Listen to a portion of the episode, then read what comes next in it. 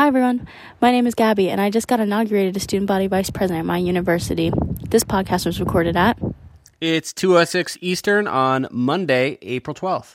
Things may have changed by the time you've heard this, but I'll still be carrying out my first few days in my PJs. Congratulations! I wonder what the first 100 days agenda looks like for her. It's a big question. We can follow it closely on this podcast. Change into sweatpants. Hey there, it's the NPR Politics Podcast. I'm Scott Detrow. I cover the White House. I'm Susan Davis. I cover Congress. and I'm Mara Liasson, national political correspondent. So, John Boehner has a new book out about his time in Washington. It's somewhat spicy, so we're going to talk about it today. Boehner was, of course, the Speaker of the House from 2011 until he announced his surprise retirement in 2015. He told NPR's Morning Edition this morning that he is not sure he could get elected again today. Do you really think that if you were running for office today in the Republican Party, you couldn't get elected? Oh, I think I'd have a pretty tough time. Uh, you know, like I said, I'm a conservative Republican, but I'm not crazy.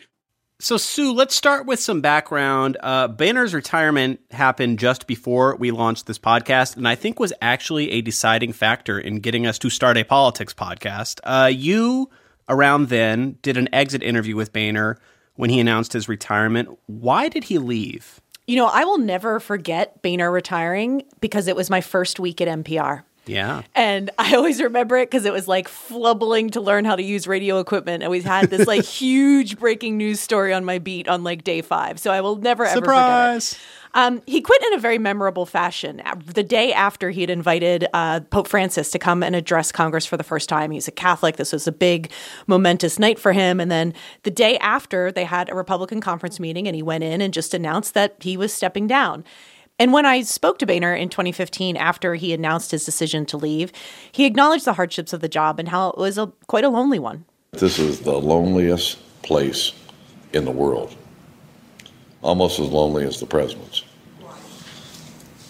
It took me a long time to to realize this. Uh, what you find here is that, uh, yeah, you got a lot of people coming in and coming out, but uh, you're away from your friends, you're away from your family, and it's a lonely place. It was his own choice, right? He he did it on his own accord, but there had been a movement afoot by many of the people he discusses in his memoir um, who were trying to oust him, or at least try to force him to be more conservative. It was this constant point of conflict between his leadership and the rank and file over the agenda and the future of the party. And ultimately, Boehner just decided that he wasn't the guy to lead them, and he walked away. Mara, before we get into how John Boehner would like himself to be remembered as Speaker, how do you remember John Boehner as Speaker? What what matters? Six years since since Boehner retired.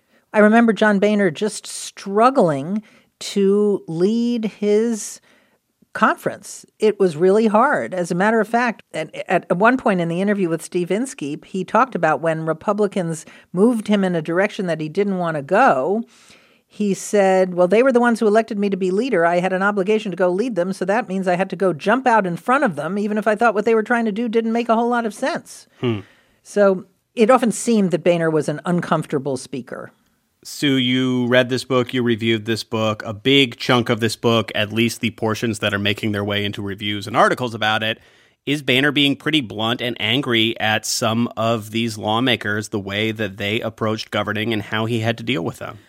Yeah, I mean, he clearly has a real disdain for what have now become some of the leading voices in the party. Um, he traces it sort of to um, the the rise of the 2010 Tea Party movement. Obviously, this is also the movement that put him into power, that won a majority in the House. So there was always this uneasy alliance, and he name checks a lot of the people he doesn't like and quite frankly doesn't respect. People like Jim Jordan, who is a Republican from Ohio, who's now the top Republican on the Judiciary Committee. Uh, Ted Cruz from Texas, although a lot of Republicans over the years have criticized Ted Cruz, but Boehner really lays into him in his memoir. Um, and people like Mark Meadows, the former White House chief of staff and a member of Congress, who was one of those members agitating for Boehner to to get out of the speakership. And he also name checked them again in the interview with Morning Edition today. Ted Cruz, Jim Jordan, I can go down a long list of people who are more interested in making noise than they are in doing things on behalf of the country. Uh, sometimes I get the idea that they'd rather tear the whole system down and start over uh, because I've never seen anything that they were for. I, I know what they're against, uh, but I've never really seen what they're for. Boehner's conflict with members like this, and this is a core tension that he recalls in his book, is that you know, he was a legislator. He really saw the purpose of the Congress and what his job was was to move the ball forward. Even if it was requiring compromise or incremental change, he saw those things as fundamentally good things. And the mm-hmm. this class of lawmakers came in as sort of anti-government revolutionaries who in his words just would rather blow everything up and tear it down and start all over than ever give an inch with Democrats. And he in his view as he writes it, this is a really poisonous way to govern and a poisonous way to treat government. And, you know, he really doesn't spare them any sympathy. I think that he thinks that members like that are the reason why we, as we talk about all the time on this podcast, how divided and partisan and unproductive Congress has come.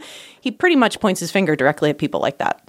And so, Mara, my question to you is you know, John Boehner clearly had this long career as a deal cutter before he became Speaker, right? And it seems like there is clearly a calculation here to try to disassociate himself from this trend line of what has happened to the Rep- Republican Party, at least in Congress.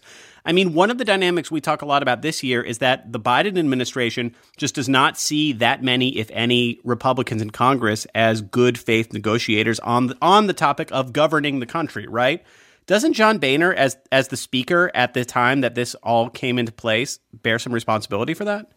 Well, absolutely, and a lot of the the you could call them reviews that come from the Democratic side or the left are pointing this out. Like, hey, you were there. You know, uh, there's a joke that most Washington memoirs have only three titles. I was there too. If only they'd listen to me, or my boss was a jerk. which, case, which one is this? This well, this is a kind of mixture of all three. But what I think is the most interesting thing about this book is that it's written after Boehner's political career is over. The worst kind of Washington books are written when somebody still sees a political future for themselves. So he's pretty candid about his failures uh, to pass legislation in this book. And I thought that was interesting. But in terms of one party, the Republican Party, pretty much giving up on the idea of governance, John Boehner is really heartbroken about that. And I think it's a bad thing for the United States. I think that's totally right. And it is it, it is refreshing to read a politician be sort of candid about themselves. And Mara's, right? You don't normally get that.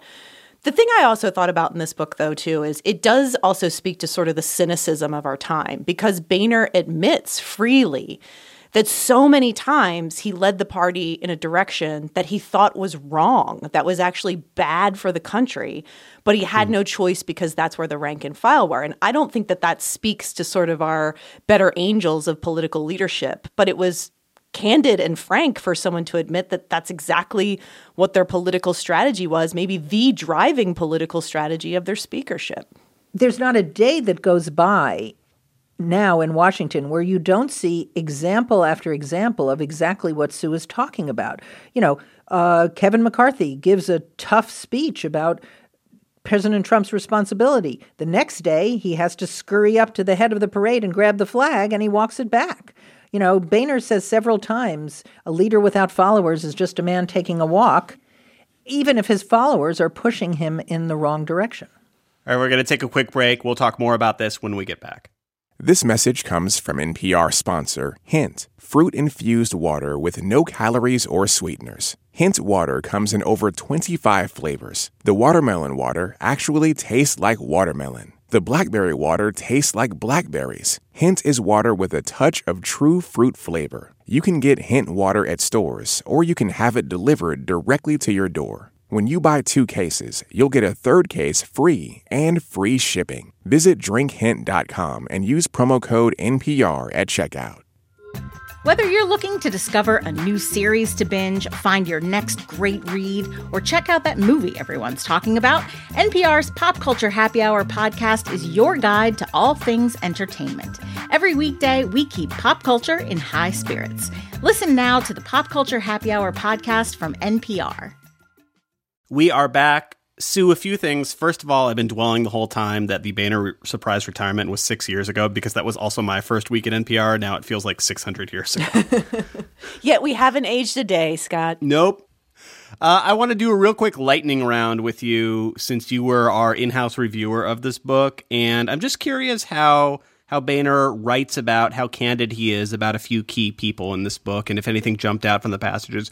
First of all, President Trump, because the, the trend lines he is talking about and criticizing are trend lines that clearly were exacerbated by the former president. Yeah, he opens his book with a uh, recollection of Donald Trump, which was before he was even running for office. He knew him just because, you know, Trump had been involved in politics. He was a donor. He liked to golf. And he had invited uh, Boehner out on a golf trip with him. And in it, he recounts how uh, Trump was essentially really mean to a staffer who played a role as a caddy on the course of them. And he yelled at him and just gave him a horrible time. And Boehner writes that he always judged people on sort of like their behavior on the golf course. And this told him everything he needed to know about Donald Trump. And he has a line about like he had no clue how he would unleash that anger on the country and what it would do to the country it's kind of like a classic Boehner thing where he seems like he likes Donald Trump. Like he'd probably go play another 18 rounds of golf with him. But it's pretty clear he thinks he was a bad president and a bad person. And in the end of the book, which clearly he wrote uh, to include, because I'm sure the book was pretty much written at the time of the January 6th insurrection, he made a point to include in there that he saw Trump as directly responsible for the events of January 6th. And further, all the Republicans in Congress who either supported lawsuits or voted to overturn electoral college results were part of that action of really undermining the government. And he thinks mm-hmm. all of it was quite bad and quite damning for the party and for the country. How does he treat uh, Barack Obama? Because he's he's criticizing the way that so many members of his caucus stonewalled everything the former president tried to do. How did he write about his own meetings and interactions with Obama? I think that his interactions with Obama are probably his greatest regret because he saw them as his greatest opportunity. Um, for those of us who lived through it, there was a time where John Boehner and Barack Obama were trying to come up with something that was called the Grand Bargain, which was an effort to kind of put the country back on a fiscal path of sanity, a combination of spending cuts and entitlement reform and tax increases and they had worked behind the scenes in secret and private meetings at the White House where Boehner's taking smoke breaks outside and Obama and him are just the two Maybe of them Obama in the was too. No, he says Obama never did. He discloses that in the book that Obama would eye his cigarettes sometimes, but he never asked for one. Um, and he thought, Boehner thought in his recollection that they got real close. He thought they had a handshake agreement. And in his telling, uh, the president walked away. And, and what I think is interesting about it is Boehner writes that he knew that if they had cut a deal with Obama, it could have cost him his leadership. It might have forced him out of Congress, but it was something he was willing to do. If he could have gotten that bill done, he would have quit or been allowed himself to be thrown out because he thought it would have been impactful enough for the country. So I think, again, a lot of recurring themes of this, of his time and power, is just missed opportunity and legislative failure. Mara, I'm wondering, like, you know, we're talking about how Boehner is is taking all these pot shots at people like Ted Cruz and, and Jim Jordan, but clearly, like, that is where the mentality is with with so many congressional Republicans, and I keep saying congressional because I think you know it's, it's a different dynamic in different levels of government. But um, do you see any world where kind of the John Boehner deal cutters governance, you know, let's let's put together compromise bills? returns to Congress anytime in the foreseeable future? Well, not in the near term, but if Republicans lose another election or another two elections, then maybe yes. The times when you had the best kind of deal making is when there was a party that was clearly a minority party. And we don't have that right now. We have a Republican Party that, even if it has, as John Boehner said, lost interest in governance, it is very confident about its ability to get both houses of Congress back in 2022. Mm-hmm. So, right now, for them, for Republicans, not a lot of political incentives to compromise with Biden. But I think it would also take both parties being coalitions. Right now, you have one party, the Democratic Party, who's a broader coalition. They have to run and swing districts. And then you have the Republican Party, which is pretty homogenous and, for the most part, comes from red states or red House districts. So it's really hard to see what are the big forces that would get both of these parties back back to the bargaining table on a regular basis. All right, that is a wrap for today. We'll be back in your feeds tomorrow. And if you want to hear more from uh, John Boehner himself, you can go to npr.org and hear the uh, extended interview that he did with, with Morning Edition today. I'm Scott Detrow. I cover the White House. I'm Susan Davis. I cover Congress. And I'm Mara Liasson, national political correspondent. And thank you for listening to the NPR Politics Podcast.